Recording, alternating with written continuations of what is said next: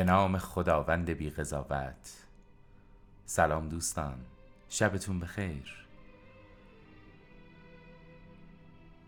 در هزار توی داستانهای هزار و یک شب به شب سی و دوم رسیدیم. پس شهرزاد دوباره گفت آوردند ای ملک جوانبخت. دلال که قیمت واقعی گردنبند را می‌دانست و رضایت مرا در فروش آن به هزار درهم که دید در درستی گفتار من تردید کرد. گردنبند را به پیر جواهر فروشان بازار تحویل داد و او هم آن را به نزد والی برد و گفت این گردنبند را از من دزدیده بودند. اینک دوز را در لباس تاجرزادگان یافتم. چیزی نگذشت. که خود را در محاصره دیدم مرا گرفتند نزد والی بردند. او چگونگی ام را جویا شد. در پاسخش همان را گفتم که به دلال گفته بودم. اما والی خندید و گفت حقیقتی نیست. چکم پوشان در یک چشم بر هم زدن لباس بر تنم دریدند و با مشت و لگت به جانم افتادند. از درد که بیتاب شدم ناچار گفتم آن را دزدیدم آن را دزدیدم. چون اگر صحبت از قتل می کردم جانم به خطر می افتاد. پس به سرقت اعتراف کردم. آنها انگشتان دست راستم را بریدند و محل بریدگی را در روغن داغ فرو کردند. تا رگها بسته شوند و خون ریزی نکنند من بیهوش شدم. شرابی به من نوشاندند و زمانی گذشت تا حال خیش را باز یافتم و چون رهایم کردند با دست بریده به خانه بازگشتم.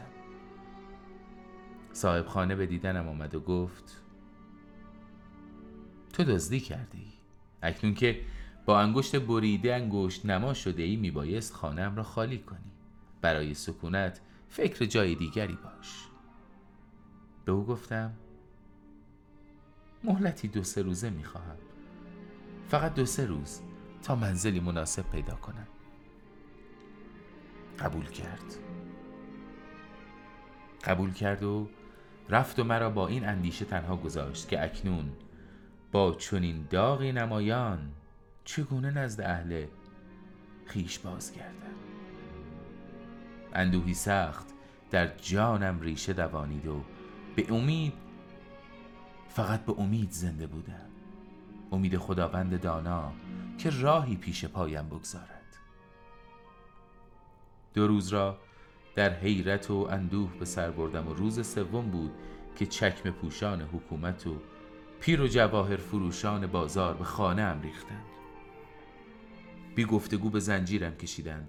بی آنکه صدایم در گوششان بنشیند.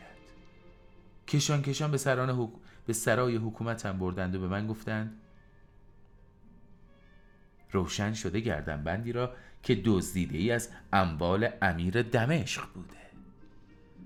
حیرت زده و آشفته شنیدم که می‌گویند وقتی دختر امیر دمشق را دزدیدند این گردنبند را به گردن داشته.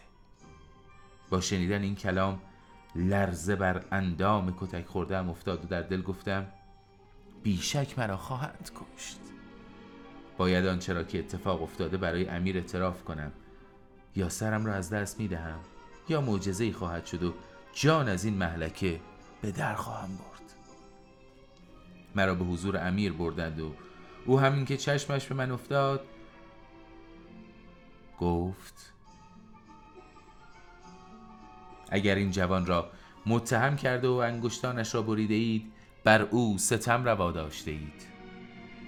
انگاه فرمان زندانی کردن پیر گوهری را داد و به او گفت دیه دست بریده این جوان را میبایست بپردازی وگرنه اموالت را مصادره می‌کنم و به دارت می‌کشم سپس به دستور امیر زنجیر از من برداشتند و جواهر فروش را به زندان بردند و چون در پیشگاه امیر تنها شدم به من گفت فرزندم. فرزندم از همان نگاه اول دریافتم که تو به آدم کشها نمیمانی. اکنون حقیقت را بگو. این بند چگونه به دست تو افتاده؟ گفتم سرور من اگر در امان باشم حقیقت را به عرض میرسانم. ماجرایم را با زن اول و زن دوم و چگونگی قتلی که رخ داده بود از سیر تا پیاز برای امیر بازگو کردم امیر که سخنانم را شنید سر تکان داد و دست مالی از جیب بیرون آورد و چهرش را پوشانید و ساعتی اشک ریخت. بعد از آن رو به من کرد و گفت فرزندم فرزندم زنی که از او سخن می‌گویی دختر من بود. با وسواس فراوان بزرگش کردم همین که به سن رشد رسید او را نزد پسرمش به مصر فرستادم. شوهرش که مرد به اینجا بازگشت. هرزگی آموخت. چهار بار به خانه تو آمد و خواهر کوچکش که او را بسیار دوست می داشت به رازش پی برد. از من خواست تا اجازه دهم که با وی همراه شود. ناچار رضایت دادم. اما وقتی دختر بزرگتر تنها بازگشت و سراغ خواهرش را گرفتم سخت گریست و گفت خبری از او ندارم خبری از او ندارم نمی‌دانم چه بلایی بر سرش آمده. چند روزی گذشت تا اینکه خود بیتاب شد و راز خیش را نزد مادرش فاش کرد و قتل خواهر را به گردن گرفت. مادرش نیز همه چیز را برای من حکایت کرد. زن بیچاره دائم میگریست و می‌گفت به خدا به خدا آنقدر مینالم و اشک میریزم که جان به جان آفرین تسلیم کنم امیر لختی سکوت کرد و باز ادامه داد. می‌دانم حقیقت را می‌گویی می‌دانم. حتی پیش از اینکه زبان باز کنی همه چیز را می‌دانستم. اکنون سخنی با تو دارم ای فرزند. دلم می‌خواهد که با آنچه می‌گویم مخالفت نکنی.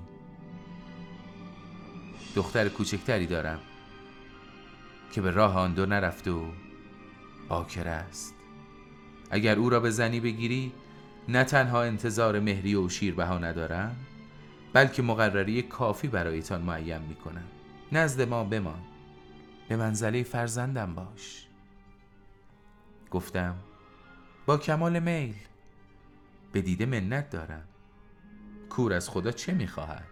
دو چشم بینا. امیر. در حال فرمان داد. آنچه را از پدرم به ارث برده بودم برایم بیاورند و دست دخترش را در دستم گذاشت. برای من خانه ای مهیا کرد. به خیر و خوشی زندگی تازه ای را آغاز کردیم و سه سال از زندگی مشترکمان میگذشت که ماجرای گوش پشت پیش آمد. پادشاه قصه یهودی را شنیدم و گفت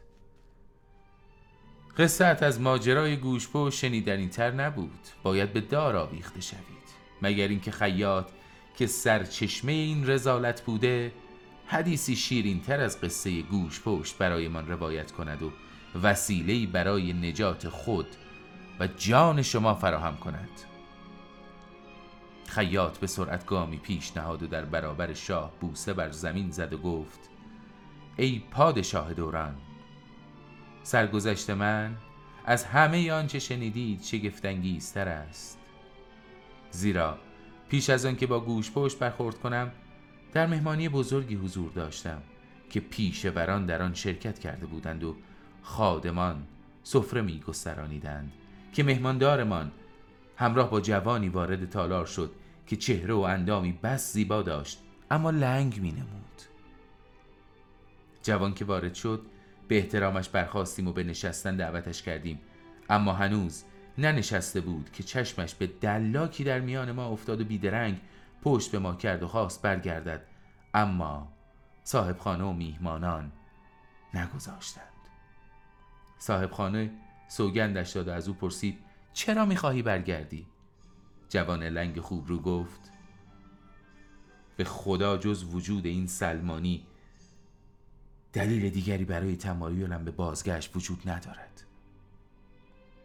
میهمانداران از شنیدن سخنان مهمان سخت در شگفت شدند و گفتند چرا خاطر این جوان بغدادی به خاطر وجود این سلمانی در این جمع باید آزرده باشد؟ پس از آن ما همه از جوان خواستیم که سبب خشمش را از این سلمانی پیر از این دلاک برایمان حکایت کند. جوان گفت ای جماعت حکایتی دارم.